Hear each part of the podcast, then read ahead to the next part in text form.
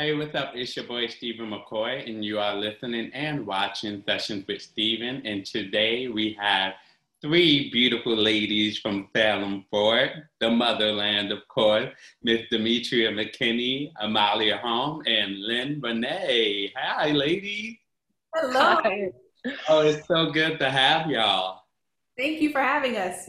And now we're going to be speaking about season two of Motherland Salem Fort. Um, you got to talk to us about it. I was fortunate enough to watch some episodes from season two, so I'm a little ahead of the game. I know the fans, your switches are uh, probably a little jealous of me because of that, but that's okay. We're all a family, right? How have your characters evolved since season one, would you say? I think uh, as as far as Anacostia is going, she is in a place of discovery. Um, she's seeking herself.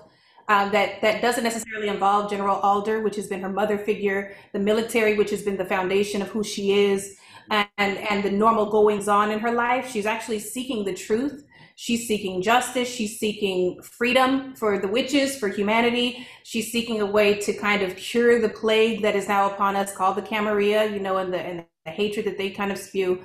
But she's doing this all from an introspective space and a rogue mentality. So we're going to see her move very differently than she has because it's all about truth and really trying to fix the problem um, without the conventional methods that she's used to. Mm-hmm. Yeah, I'm really excited for for that journey of Anacostia. I must say, also because you know Scylla is uh, in a way on a similar journey. Uh, with what we leave her with in season ten is that she just survived. She she was ready to die. She was going to be sent to a prison where she would be left to die, but Anacostia helps her escape. And so this new chance to live, how do you make it? How do you make it count this time? How do you make it purposeful? And going in with that, she's still um, fighting for the freedom of all witches, but now the Camarilla is the threat um, that everyone's eyes is on and that leaves no one unaffected. Um, so I'd say that's that's what Scylla goes into season two with.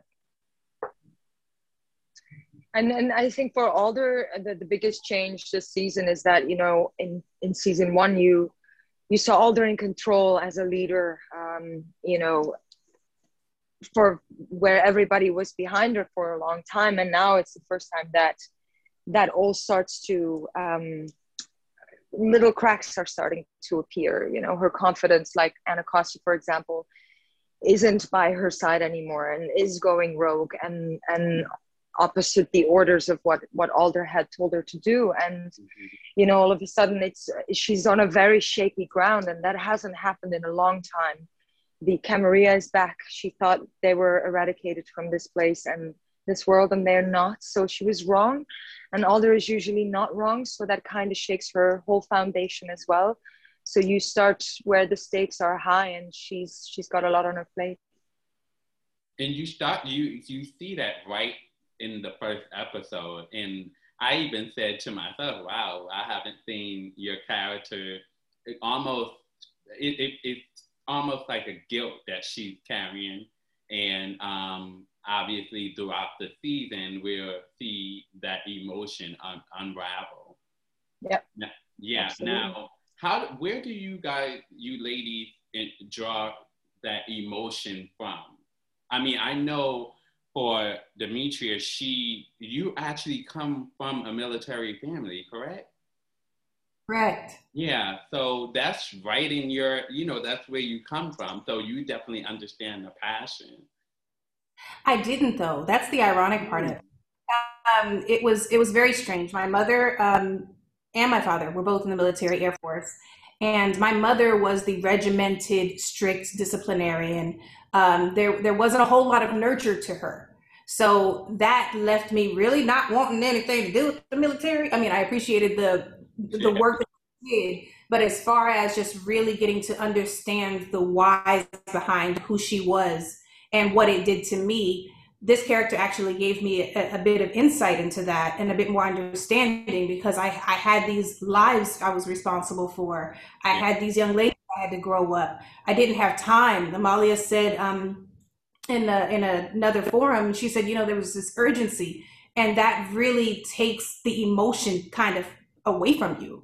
Um, so as far as like pulling the emotion back into it, I drew a lot from motherhood. Uh, they call me Mama Costia for a reason. Um, my son I've been a single mom, and uh, you know, I took a lot of what I did with him and tried to implement that into how I was treating the young ladies.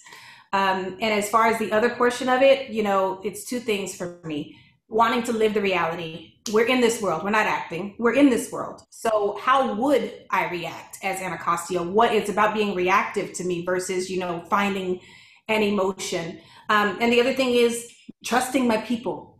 These two um, I worked very intricately with in this season, and I I am so in awe of their work, and they make me step up every single time. They come prepared. We can lean on each other. We can trust each other. And if there is ever a day where we're kind of off, or we're like a little bit like that, you yeah, know, yeah. the support that's enveloping you the whole time. So it's um it's been a learning experience as well as drawing from the experience of motherhood and trusting my folks around me. me. Lyne, I have to as um, I know in the beginning, you didn't meet the ladies right away, which kind of was a good thing for you because you was able to create that that uh, separation, that distance. But yeah. moving on to the second season, uh, have you gotten closer to the ladies uh, offset, and how did that affect your performance? Now that we're seeing so much emotion now this season it, you know it did help me um, not not seeing the girls in the beginning last season. And i think alder had to come in isolated because she, is a very isolated character. Uh, she's been around for so long i don't think anyone can come to grips of understanding of what that is and how isolating that is. Of course when you work together and having these two beautiful ladies in this interview as well you know you do get to know each other. Um, but i can't have anything from Lyne sip into Alder because Lyne is so different than Alder. I mean, Dimitri will vouch for this. I'm, my nickname is Noodle. I trip over things. I giggle all the time. I'm always like, I'm sorry, I'm sorry, I'm sorry. Alder is the opposite. So I had to go and find an emotion that was not there here or, or is there, but one that I wasn't tapping into in my own personal life. And for some reason she's taught me a lot in my personal life. And um, you know and anacostia and and i had to go on such a different trip this season. But like demetria was saying we had a night shoot one night which was so gruesome and intense. And we you know we we laugh ourselves through the night and we dance and we do silly things and we keep each other upbeat. But then we had to come to a point where it was so emotional and so intimate and then i get goosebumps when i think about it because you know dimitri and i looked at each other and we were like okay all kidding aside but we, we've got to get to that moment and we just held each other mm-hmm. stood close put our foreheads together and kind of sunk into that emotion and connection and when you're able to do that with your people on set yeah. they've become they're my family and we get to thrive through each other we get to grow through each other we get to as our character am a person and it's a very beautiful thing that's beautiful and amalia i, want to know um, how do you all keep balance I mean, with all, because I mean, you guys have this show, but you're also doing other things. You have Demetria on the House of Paynes. You're doing so many different th- stuff. How do y'all keep a balance to be a, a star um, and and and you know, pro- promoting these shows and and filming season two and and balancing your your personal life? That's a great question. Well, I I would say that I must just hook on to what the, the ladies have been saying because it is a gift and truly so helpful that we all connect so well. And these two are a blessing to work with. It's it's where i find my energy. And in that way you know especially in covid times you can't really meet other people.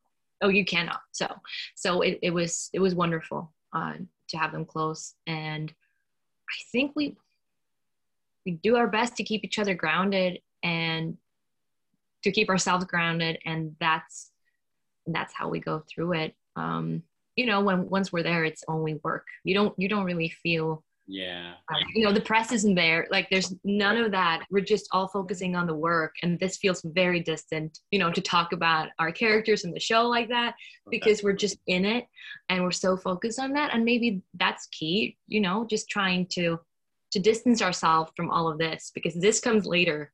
And this is you know it's strange in that sense because it feels like a completely different job mm-hmm. doing this and acting and being our characters so I think what's yeah what's helpful is probably to try to stay focused once we're there and just staying our acting and not think about the budget of the show not think about how many people are going to watch it or what they they might feel about it but just do the daily work come prepared and um, be your the best co-star you can be um, and just yeah help each other out especially when we're so we were really far away from our close ones so yeah. we just had each other yeah, I love that. I, I just have to say thank you so much, ladies, for coming on to Sessions with Stephen. And you all are doing an amazing job in the fact that I think this is huge, not only for television as far as, you know, what we're seeing on camera, but the cohesion that you ladies have on the set that's definitely setting an example um, and that's what you need a foundation. And that is what's going to carry a show for many years to come. So True that. I wish you ladies the best of luck. and um, I'm, I'll be rooting for you and I'll be supporting. Thank you, Steven. Thank you. Thank you. Beautifully said. Thank Thanks, you. Steven. Hey, subscribe now.